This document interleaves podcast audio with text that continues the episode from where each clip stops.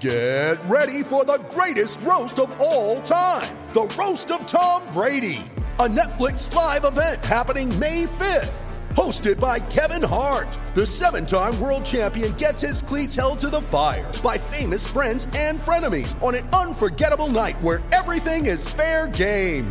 Tune in on May 5th at 5 p.m. Pacific time for The Roast of Tom Brady. Live only on Netflix.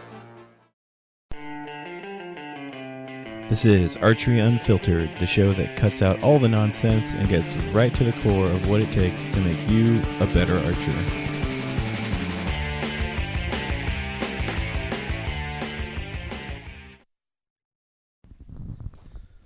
Ayo, what's happening, fuckos?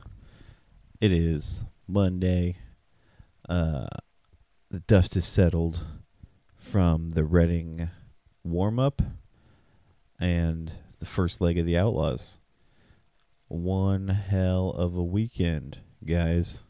I expect to see a lot of Instagrams. I expect to see a lot of social media posts that have the words "in the books" kind of, trailing on. This event is in the books. My bow shot great. This shot great. I want to thank my sponsors, want to thank God, and same shit that everyone else says. Oh, man. So, hell of an event this weekend, I got to say.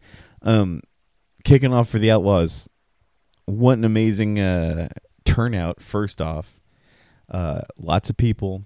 New format to the Outlaws with a new flight system, which is freaking cool. And I don't know if it's because it was at Reading, but man, hella people. Killer turnout. It was awesome. So yeah, I should probably start off by just telling you guys there's a flight system now where, there's flight 1, flight 2. I guess it probably depending on how many people show up. And if you're first place of flight 2, you get paid. So there's money, there's more money getting tossed around. It's fucking cool. And I think that was a Doug Rosen idea. I think that was Doug's suggestion for the Outlaws. And Rudy said it best when me and Rudy were talking about this. He was like, good on Outlaws for taking some constructive criticism and using it, or taking a fresh idea and implementing it, I think was his exact words. So yeah, good on Outlaws. That was fucking cool. And the payouts, holy shit. They paid out, was it 7 or 10 places in for teams, and then for individual, and then for the, flight 1 and flight 2. The payouts were nuts. So many people got paid this weekend. Again, I'm kicking myself that I wasn't able to shoot the the Outlaw. He's not gonna get out. Could have got my beak wet a little bit. Well, that's very cocky of me, but I feel like I could have got my beak just a little wet. So, man, very cool. I was following you guys on Saturday the best I could. I was texting people left and right, oh man, who's up today? What teams are clean? What's happening out there? And from what I can tell, on day 1, the two top shooters were Austin Watts and Tate Pierce, formerly known as Tate Morgan, right? Those guys had finished out Saturday 2 points down each. And they're not on the same team. They're on opposite teams. Pretty fucking dope. Day 2, i.e. Sunday, that brought its own set of challenges. I know Austin kind of struggled a little bit on Sunday. I think Tate still just ran through everybody, and I think he only shot 2 down the second day also. So 4 down total. That's what a professional should be shooting like. And I think Tate is an upper tier. He's one of those upper tier pros. I think when you look at the vast roster of pro archers, I think Tate's name is always towards the top of that list. So it's no surprise that he shot extremely well this weekend. I think he placed first for the individual, and you know, he teamed with Kevin Pierce, Paige's dad, and they took first. Austin got in a shoot off with Bill Drake, the guy that fucking beat Keith Trail in Vegas. I saw Bill Drake there. I was like, holy shit, that's the dude that beat Keith Trail in Vegas. Like, that was nuts. It's so, dude, how often am I saying it? Like, we walk amongst giants, you know what I mean? Or giants walk among us, I should say, at these events. It's like, not how many events can you go to and see like the dude that was on the big screen in Vegas, or, you know, shoot against Tate, or I don't know, just, you know, you shoot against guys like Mark Rubio or Tommy Daly. Like, let's not forget Tommy Daly is there. I think it's Tommy Daly Jr. I think Tommy Daly Sr. is another archery legend. But it's just crazy, man. Like, these dudes just walking around shooting their bows, trying to ice everybody. So it was cool. Your boy Wendell did okay for a dude that didn't shoot in the Outlaws. I shot a 911, and that's out of a 924. I was hoping for a 916-ish score. 916 is what I feel like. I feel like I'm a 915 average shooter that I can, you know, on a hot day, I can shoot up from that a little bit. But it seemed like everyone shot down on Sunday. And it's not to put anyone down. I just think it was difficult, or maybe there was nerves for people. You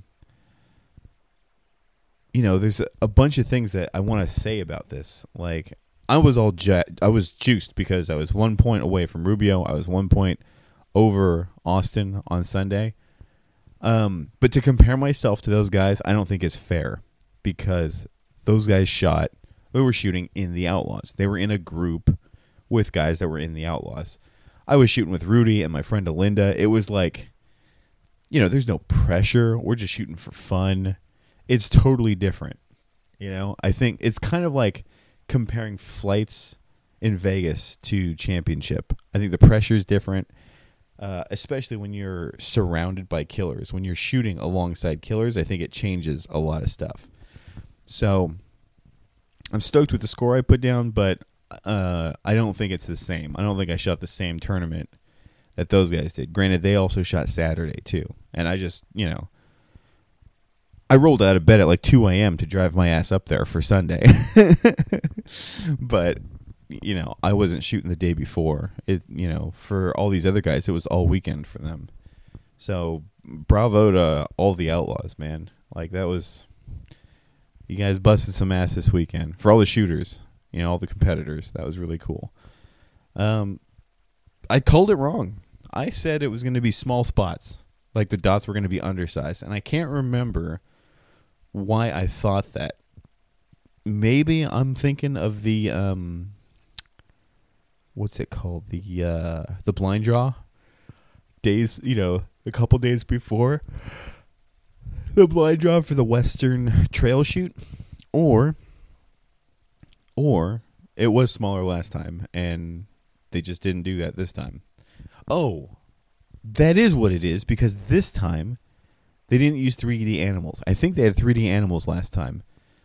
So this time we were shooting spot hog paper targets, and those are more or less, the spot sizes are going to correlate to like a field, you know, a field dot size, I think, more or less. Maybe a little bigger. I don't know. So yeah, that's why it was a little bit different this time. Pretty sick still. 28 targets, 3 arrows each target, going for a 924. That's the goal, you know. And then wherever you land, you land.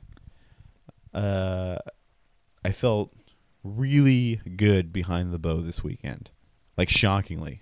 And I know, you know, a 911 is not a score to write home about, but I felt great. I felt great, and I had a blast. You know, that Matthews suits me very well. The TRX is a great bow that I get along with very well. So we had a good time. You know, something that happened, we whenever I go shoot an event, especially for fun, right? I'm still trying to, you know, I'm trying to be the top scoring guy in my group. Ideally, in the whole fucking thing is when I want to win the thing, you know. But you know, if I can't, I'd like to score as high as possible. If my friends are there, if I'm in a group with a friend, I'm trying to beat whoever that friend is. And so, you know, I'm shooting in a group with Rudy, and I have it in my mind, like, I'm going to try to beat Rudy. I'm going to try to beat him all weekend. I dropped, like, 4 points in, like, the opening 2 targets for not, you know, I wasn't sure if it was, you know, sometimes you make some shots and you're like, oh, was that me or should I click my sight? I thought it was me, and I should have adjusted my sight. It cost me some points. Not a big deal. I corrected after the second target. A friend of mine was like, hey, click your fucking sight, you know? And so I did. But it gave Rudy a 4-point lead early in the day. And Rudy held that lead for 14 targets, which was impressive. I thought for a minute, like, he was going to give it up somehow. But it took 14 targets, so 14 times 3 arrows each. It's a lot of arrows. It took a long time for him to start to drop points and allow me to come back. And for a minute, I thought Rudy was just gonna I thought Rudy was gonna whoop my ass, dude. It was a crazy weekend, and or it was a crazy day of shooting, and I gotta say, I is really happy to see Rudy shooting so good. You know, I know Rudy struggled with, you know, whatever in the past, this past year, but, or maybe the year before, but I don't know if it's because he's shooting with Austin for practice or what, but he's really shooting a lot better, and it's good, it felt good to see my friend, granted it was at the expense of, like, whooping my ass, but it felt good to see him shooting so good. It also felt good to come back and win, you know, not really, quote, win, but, you know, I benchmark off of my friends. And whether or not that's a good thing or a bad thing, that's up for debate, right? But I'm a believer that, you know, iron sharpens iron. And so you should be benchmarking, you and your buddies, when you do battle, you should be trying to beat each other. And let that fuel you to shoot sharper, better, whatever, you know? So that's what I do whenever I'm shooting with anybody. I'm going for blood, man. Let's see. Notable targets. The close target was 3 yards. And I don't know if it was like a secret or whatever. Like we knew there was going to be a shorty out there. So, you know, I've been harping on all you guys to get your short marks shot in, right? Figure out what your short marks are. I show up like day of, oh, dude, I forgot to do my short marks.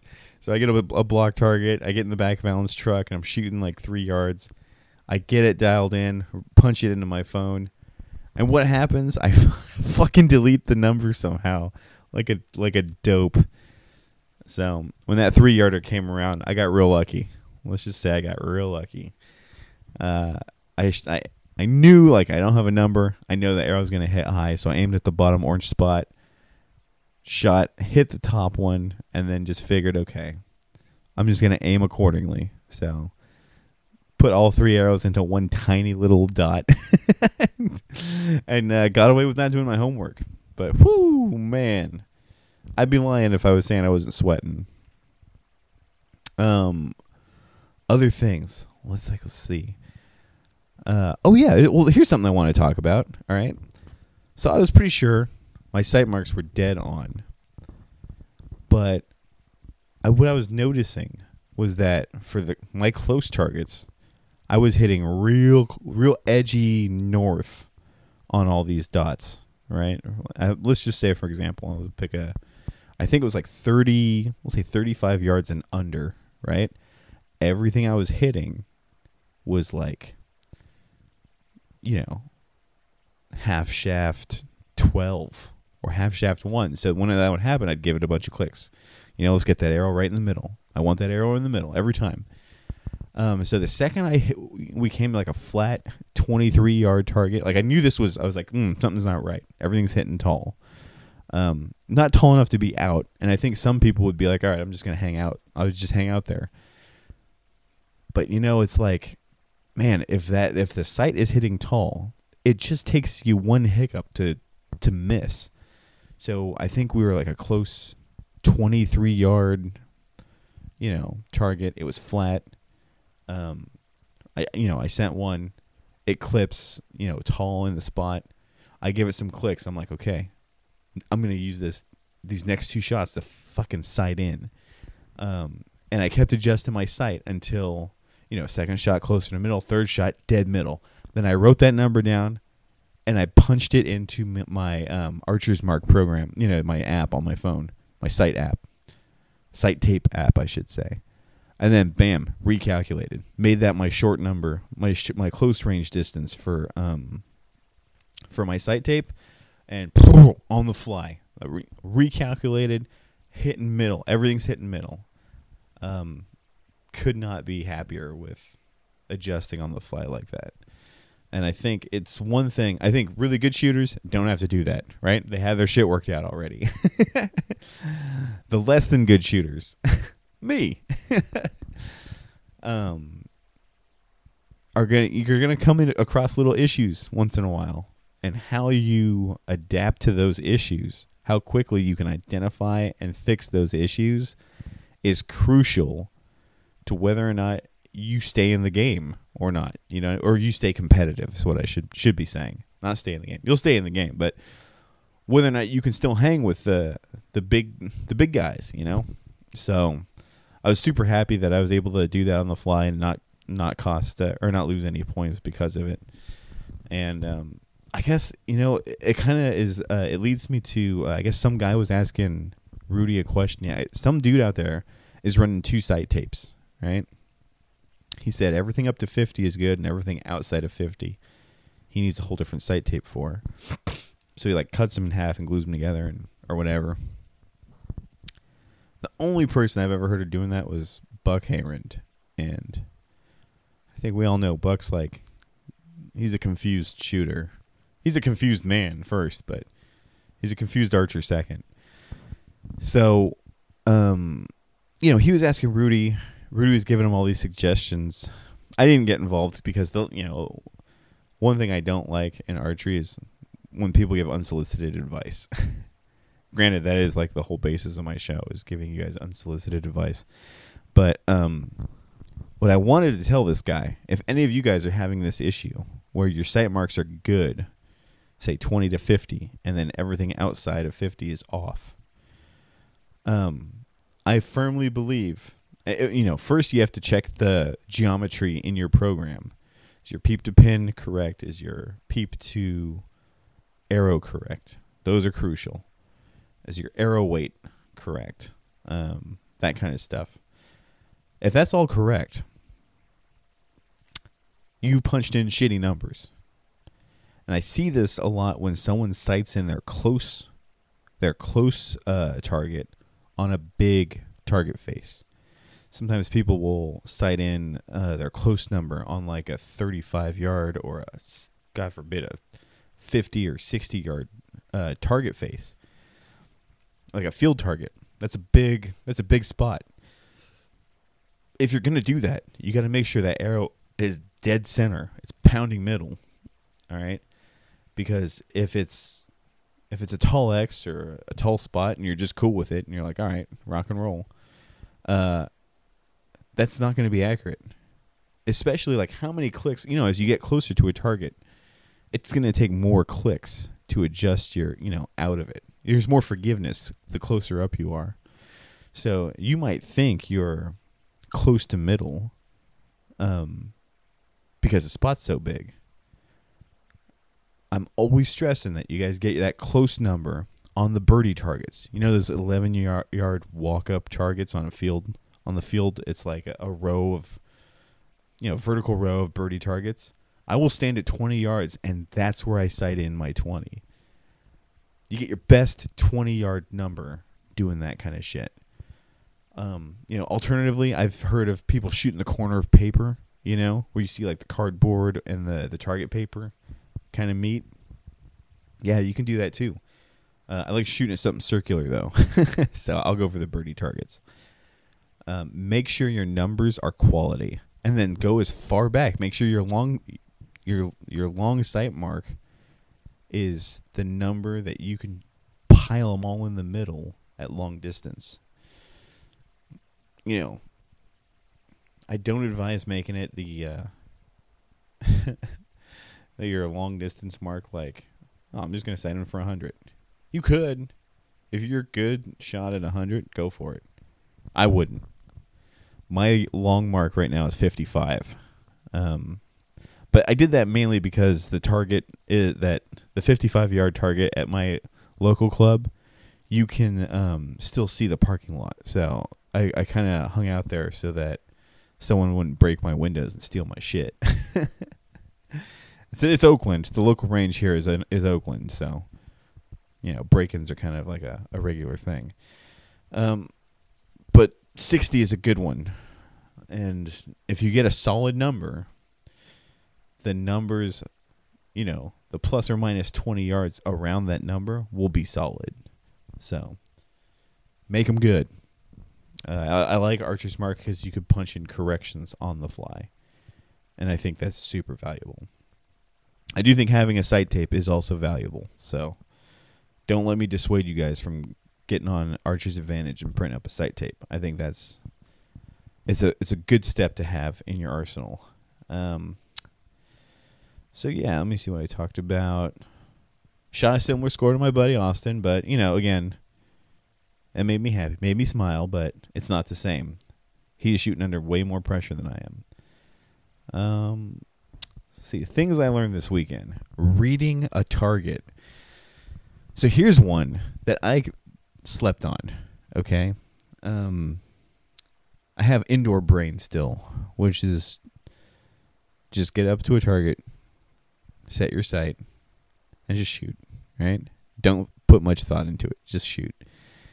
I mean, indoor brain really is don't even set your sight. Just get up there and shoot.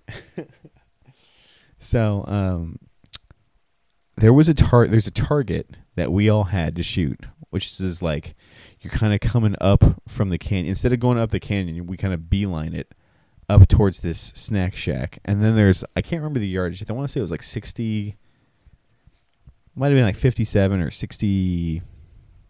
It's probably 57 yards or 60 yards, something like that. Slightly uphill, right? Right by the snack shack. And there's a wind that's going from 5 o'clock to 11. At least on Sunday, there was this very slight wind going from 5 o'clock. That's behind you, from the right, all the way to forward and left. Me and Rudy had this little, like, they call it a puffer. It's for hunting, so you could check the wind.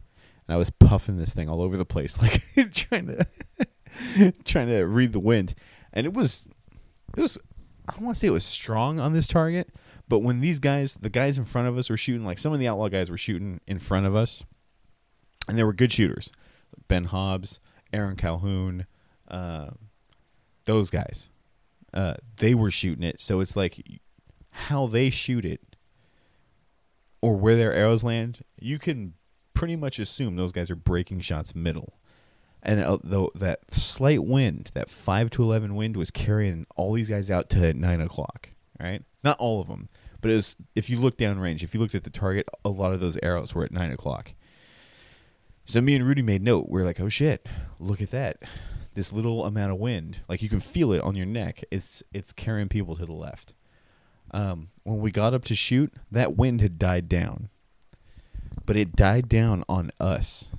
So I was like, oh, I don't feel the wind. I'm just going to point and shoot. So I went right for the middle, shot, and my arrow was left.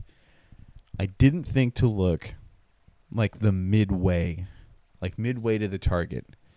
That wind was still there. It was slight. It's really slight. But if you're shooting a light arrow, if you got tiny draw length, you know, it's enough to pull you that wind is enough to pull you. So I had to give it some clicks, and I was able to correct on the next two shots. But that was something that was totally avoidable by watching the guys before. Like in Redding, make no mistake, there will be times where you're going to come to a target to shoot, and there's going to be groups ahead of you shooting. You can watch their targets, and if the groups are all biased left or if they're all biased right, it means something. This isn't indoor anymore. Like there's other forces at play here. So you gotta address each. You gotta read each target. It's kind of like golf. I don't know if you guys watch golf, and I'm not gonna pretend like I do. But I know that some of those guys read the green before they take their shot. They will look at the way the green is, like the grassy area where the hole is, right? They'll look at the slope and they'll try to figure out, if the ball lands here, where is it going to roll? If it lands here, is it going to roll this way? And they'll play it accordingly. And I think certain shots in archery, safari archery, field archery, what have you, are no different. I think there will always be shots where wind is gonna, is gonna take your arrow and be like, "Oh, did you mean to put it here?" So it's something that it's all part of the game. You know what I mean? That wind is something that everyone's gonna have to deal with at one point or another. And granted, that wind that was at Redding was very mild, very slight. It's not like USATs. There'll be 40-mile-per-hour winds blowing your shit all over the place. But it is enough to cost you a point.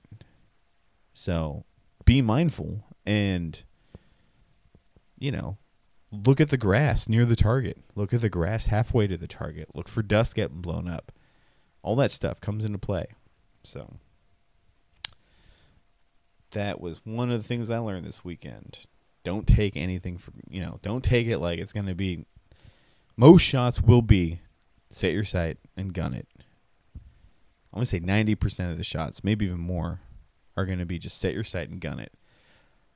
But be mindful of the more crucial shots where wind, maybe weird lighting, whatever, is going to come into play.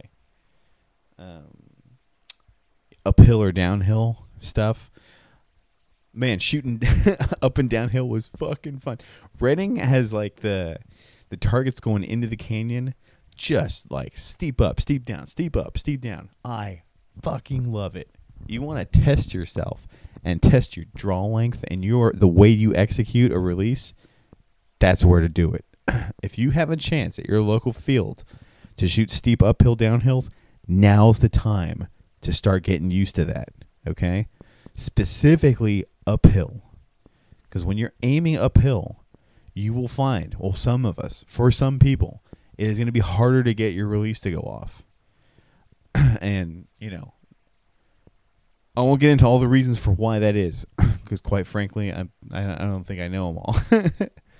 But it's for uphill, sometimes it's harder to get your release to go. I think the same thing happens for downhill. But it happens less for me because I think the, gravity's kind of slightly pulling the bow forward. So,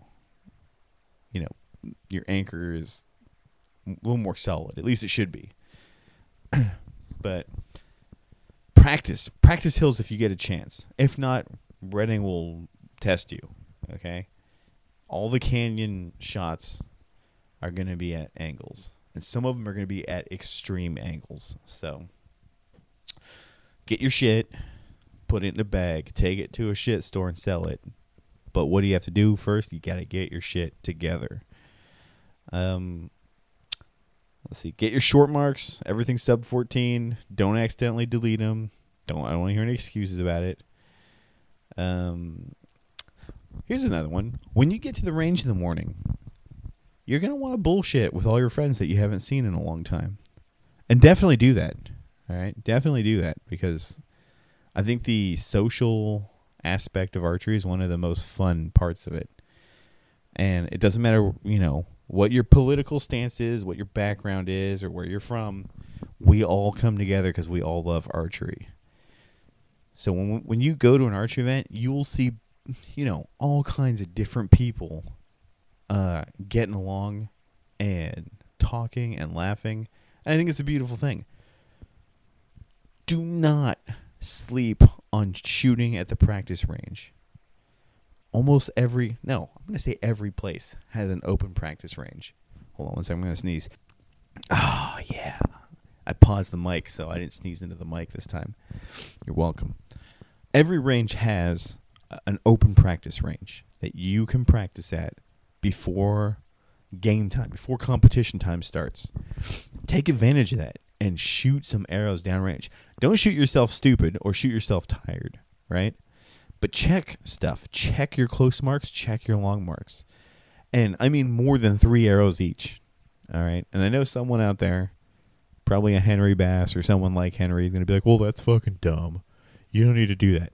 Okay, maybe you don't need to do it if you're Henry Bass. The rest of us definitely should do it. Like, just an easy, give yourself 10 or 15 arrows close, 10 and 15 arrows middle, 10 and 15 arrows long. Just so you can make sure your marks are on, your bow is good, your center shot's good, nothing, your sight didn't get bumped, all right? It's imperative. Check that stuff because you're not giving up easy points. And that's like, you know, I always talk about do archery homework. Do your archery homework. This isn't even that. This is like making sure your pencil and your calculator are in your backpack for school, all right? Your pencil and your calculator, it's a math-heavy day, okay? You're going to need those things today. Make sure you got them. Because all that stuff is going to, I'm going to say it's going to add points to you, but it'll keep you from losing stupid points. Stupid points? It'll keep you from stupid misses, all right? And or you'll just be prepared is what I'm getting at. And, you know, the short marks, the outside of 80 marks, just the fact that you need sight marks, you know, is all indicators that there's homework that needs to get done for this. Preparation, basically. What's that phrase? Success is when luck meets preparation. Or opportunity meets preparation, or something like that.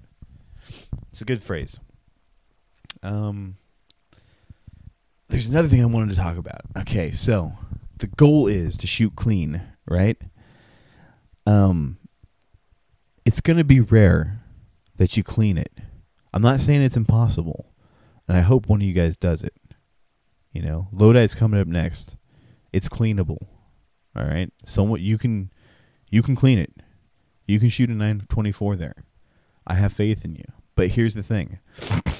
If you drop 1 point, and this goes for any tournament, not just Lodi, you know, take this with you to Reading, take it with you to any event. If you miss 1 point, there's going to be a little demon that a chase is going to start, all right? And a little demon's going to chase after you, and that demon's going to be telling you, oh, don't miss again. Don't miss again. You need to not miss, right?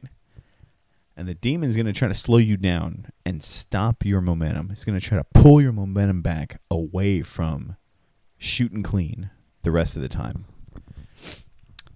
And you have to shrug this demon, all right?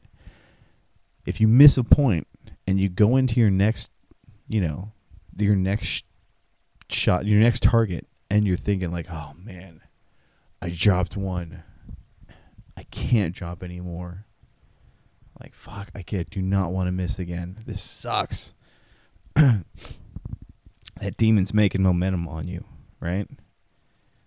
The second you're at your next target, whatever happened before should be gone. Should be out of your mind. And I was thinking about this when I was putting my kid to bed. Like, man, what kind of mentality do you have to really just keep the momentum going, right? You have to have momentum that is uninterrupted by little things. Bird getting caught in your engine, you know, that kind of stuff. You got to be kind of like, in my mind I was like, holy shit. You got to kind of be like Donald Trump, right? And don't worry. I know a bunch of people are getting like, oh, no, Wendell's going to get all political. All politics aside, I think we can all agree that Donald Trump thinks Donald Trump is the shit, right? Can we all agree with that? You have to do the same. If you ask Donald Trump, hey, dude, I saw you just missed the 3-yard shot. You just missed it. Did you not get your short mark? Donald Trump would say, no, I didn't. I 33'd that. And you could be like, no, I saw it. You missed. He'd be like, nah, no, you didn't. He'd probably call you gay, actually. You have to be like that. You have to have that mentality because the next target's coming. You can't be saddled with this thought, oh, I just missed. I need to make this. No. You have to have a clear mind. Go into every shot like, I'm the shit. I'm going to get this. All right? When I was shooting really good, even I still carry this with me now. All right? If I have to shoot a target, I always say to myself, this target is an equation or an easy math problem. And my bow and my brain are going to solve it. All right? And solving it means putting an arrow in the middle. And I approach every shot like that. Let's solve this problem. Here we go. Let's do this, you know? I mean, you can word it however you want. I always, in my mind, for whatever reason, my internal voice is like, all right, let's solve this. Every target, doesn't matter what distance it is, let's solve it. So, yeah, that's a little bit of the mental game that I can help you with. And that's not any, you know, I'm sure you'll find it somewhere worded differently. Maybe some book somewhere. But when I was putting my kid down, the Donald Trump analogy popped into my mind. Like, you kind of got to have some ego. And I think for some people that aren't really, they don't walk around confidently, like Mel Bowman. I hate to fucking burn this guy again. I love you, Mel. But your confidence is shit. And it'll hurt you it hurts you constantly on the range. You got to change it. Before you shoot next, Mel, I want you to watch a Trump highlight video of just Trump shitting on people. And you will go into, you know, you'll go into your day. You'll go into that just fucking going. Like, you'll go in crushing it. Have that video queued up just in case you miss one so you can replay it. But you got to have that mentality. Like, you're going to do it. You're the shit. Tell yourself you're the shit, you know? I ask everyone while we're shooting. I was checking in with all the outlaws. All the outlaw shooters. Hey, how you doing? You doing good? How you shooting? You shooting good? Good. It was like I was doing mental checks on everybody. And someone said, oh, man, Wendell, I'm struggling. And I said, no, buddy. Hey, you aren't struggling. And he kind of looked at me. He's like, all right, not struggling. But it's something as little as that. If you tell yourself, I'm struggling, if you say to someone else, I'm struggling, you've now paved that feeling into, you know, you just made it permanent. You were like, well, here's the reality. Here's my reality now. I'm struggling.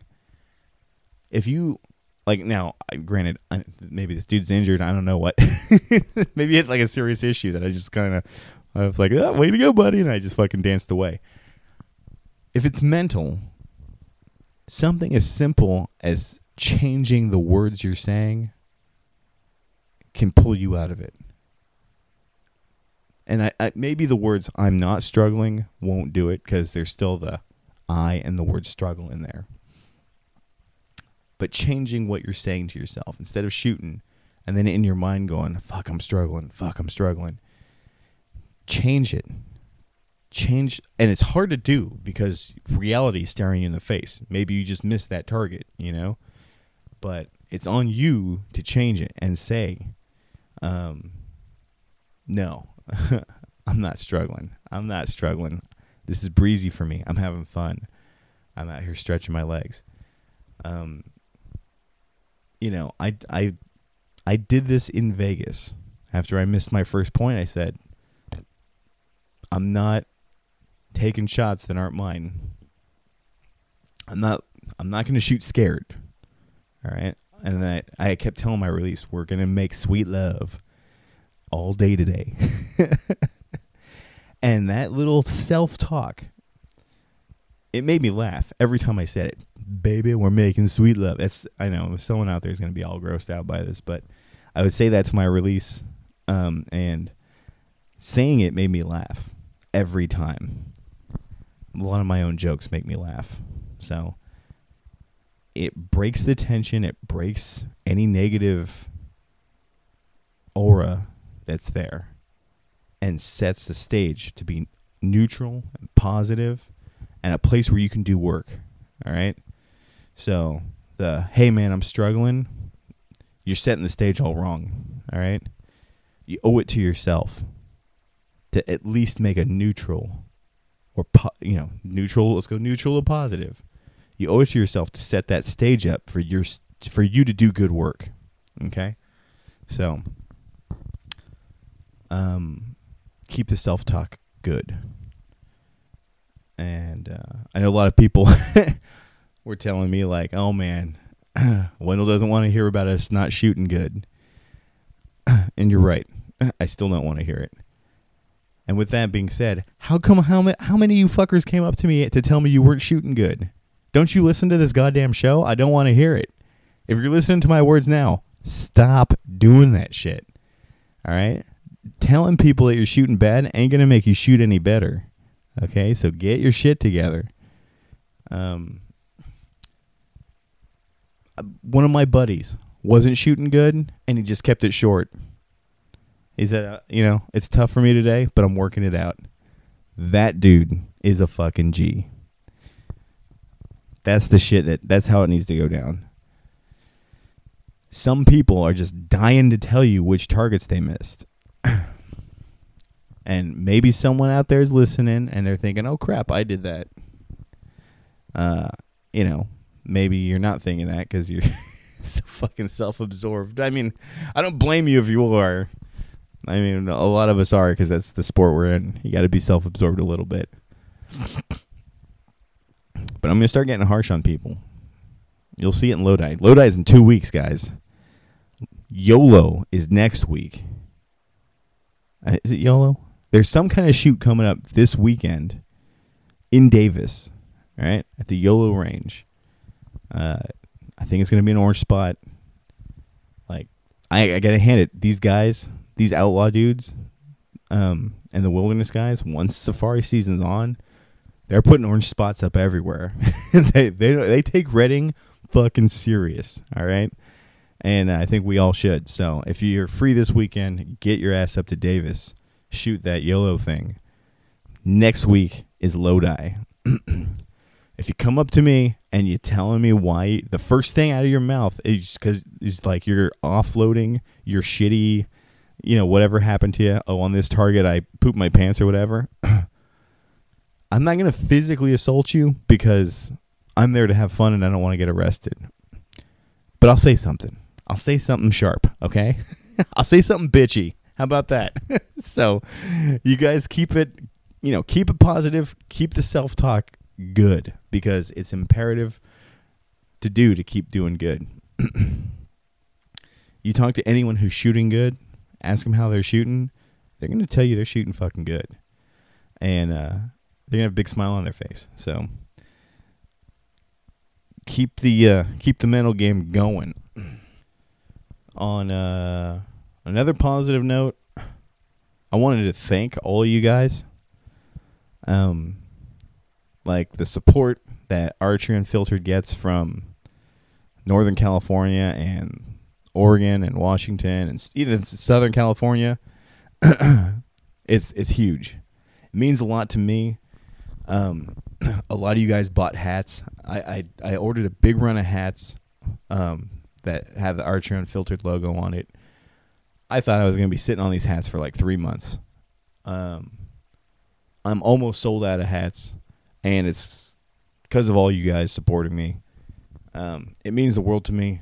So I want you guys to know, when you guys show that kind of support to me, it just further reinforces that I know I'm doing something good here, and I'm helping some of you guys at least. So, yeah, I just want to say thank you for everyone that bought a hat. You know, I kicked some stickers out for, I mean, I think I'm all out of stickers now. I don't know. I got to go back and check my sticker load. I got a couple hats left. I got shirts left. If anyone wants shirts, if anyone's extra large, I got extra large shirts. I always got them on me just because that's how I line my, I use the shirts to line my bow bag. keep my sight nice and clean. But yeah. Thank you guys. Thank everybody. Like it's fucking cool. I'm considering doing another run of hats. We'll see. We'll see if more people buy hats or want hats in Lodi. Oh, but man, I was just blown away with how many people were down to support the podcast, and I hope this show helps you guys. I've kind of deviated from what it was going to be originally. I will get back to interviewing people, right? I do want to interview, like, strong shooters. I'm going to try... I'm going to do something a little different. Some of the shooters I'm going to interview will be pros, right? But I don't think I'm going to interview, like... I don't think I'm going to interview guys like, or gals, like Competition Archery Media does, or like Bo Junkie does. If I get an opportunity and an opportunity presents itself, you know, I definitely won't rob you guys of that. I find that, you know, sometimes on those shows, on Bo Junkie or Blue Line Archery or Rudecast, like Rudecast is a good one, there's good information that can be applied to you to get better. On Bo Junkie, it's very, I want to say infrequent, but you got to listen to a lot of episodes to hear some shit that's kind of like, oh, I didn't know I could do that, you know? A lot of shows that interview pros, what I've been noticing is you just hear a lot of the same shit. It's a lot of, you know, this brand arrow works great, this bow works great, and I'm going to keep dominating archery. Bam. You know? If I hear something that is like really eye-opening, I always say it. Like, hey, listen to this episode. The Blue Line episode where Carlos interviews Bodie Turner is an eye-opener. It is a badass episode. And I feel like the information there can help you become a better shooter. The Broadcast Archery episode with Blake is another one. You know, Bo Junkie episode with Gaius Carter. That's another one. There's shows out there that have information that I think can make you a better archer or can just open up your mind to the different, you know, the different things that you can do to that are kind of overlooked, you know, like D-loop placement, knock placement. It's not just for tuning. It's also for, you know, it's very linked to how the bow holds and feels. So, I don't know. I'll interview pros when I get the chance. If you guys want, if that's what you want. But the shit I like to talk about, most pros don't want to talk about, you know. I want to, if there's a pro that I want to interview that back in the day was such a fucking party animal that his sponsors had to fucking catch him in like a butterfly net just to round him up and put him out to go shoot and compete. The dude ended up like shitting on a pillow in a hotel and billing the fucking sponsors. And then bam, he got dropped by everybody. And all of you are like, who is this? I'm not going to say. But that's the kind of shit I like to talk about. At least from pros. That and what shit can you bring to the table that we don't know about? Like, what can you tell us that we don't know about? What's the secret thing? What's the secret shit that we don't know about that can change the way the bow feels or that can make the bow feel better to us? And so just so you guys know, I'm always digging for that stuff. I'm always digging for it, and when I find it, I'll give it to you. I will just tell you. You can find it here, or I'll just talk about it on my show. But most of the time, if it's on a different show, I want you guys to listen to the different show. I'm not just going to poach some information off of a different show. That's not my style. I think you got to give credit where credit's due. So, yeah, you know, I think a lot of shows you're going to hear a lot of, like, you know, all that crap I said before. This is good. This product's good. Buy my release. Buy this, you know, buy this lens. Buy Maven, buy Nose, whatever. And that's fine if you want to. If you want to, that's go for it. I got to say, this is America. It's the land of freedom and choice. So go do your thing. But for my show, I'm trying to help you guys get better for free. I don't want you guys to have to buy some shit. All right. But thank you guys for buying my hat. I got to say, man, the Archery Unfiltered hat's pretty fucking clean. Of all the, you know, my shirt's pretty basic, but my hat's goddamn clean. You know, that money that everything you guys get paid for the hat, it's just going to go back into more hats, or, you know, I'm not going to cash out on you guys. Go into shirts if you guys want shirts. You guys tell me. I'll listen to what you guys want. You guys want more hats? You guys want more shirts? More stickers? You name it. Someone's going to be like, do an Archery Unfiltered release aid.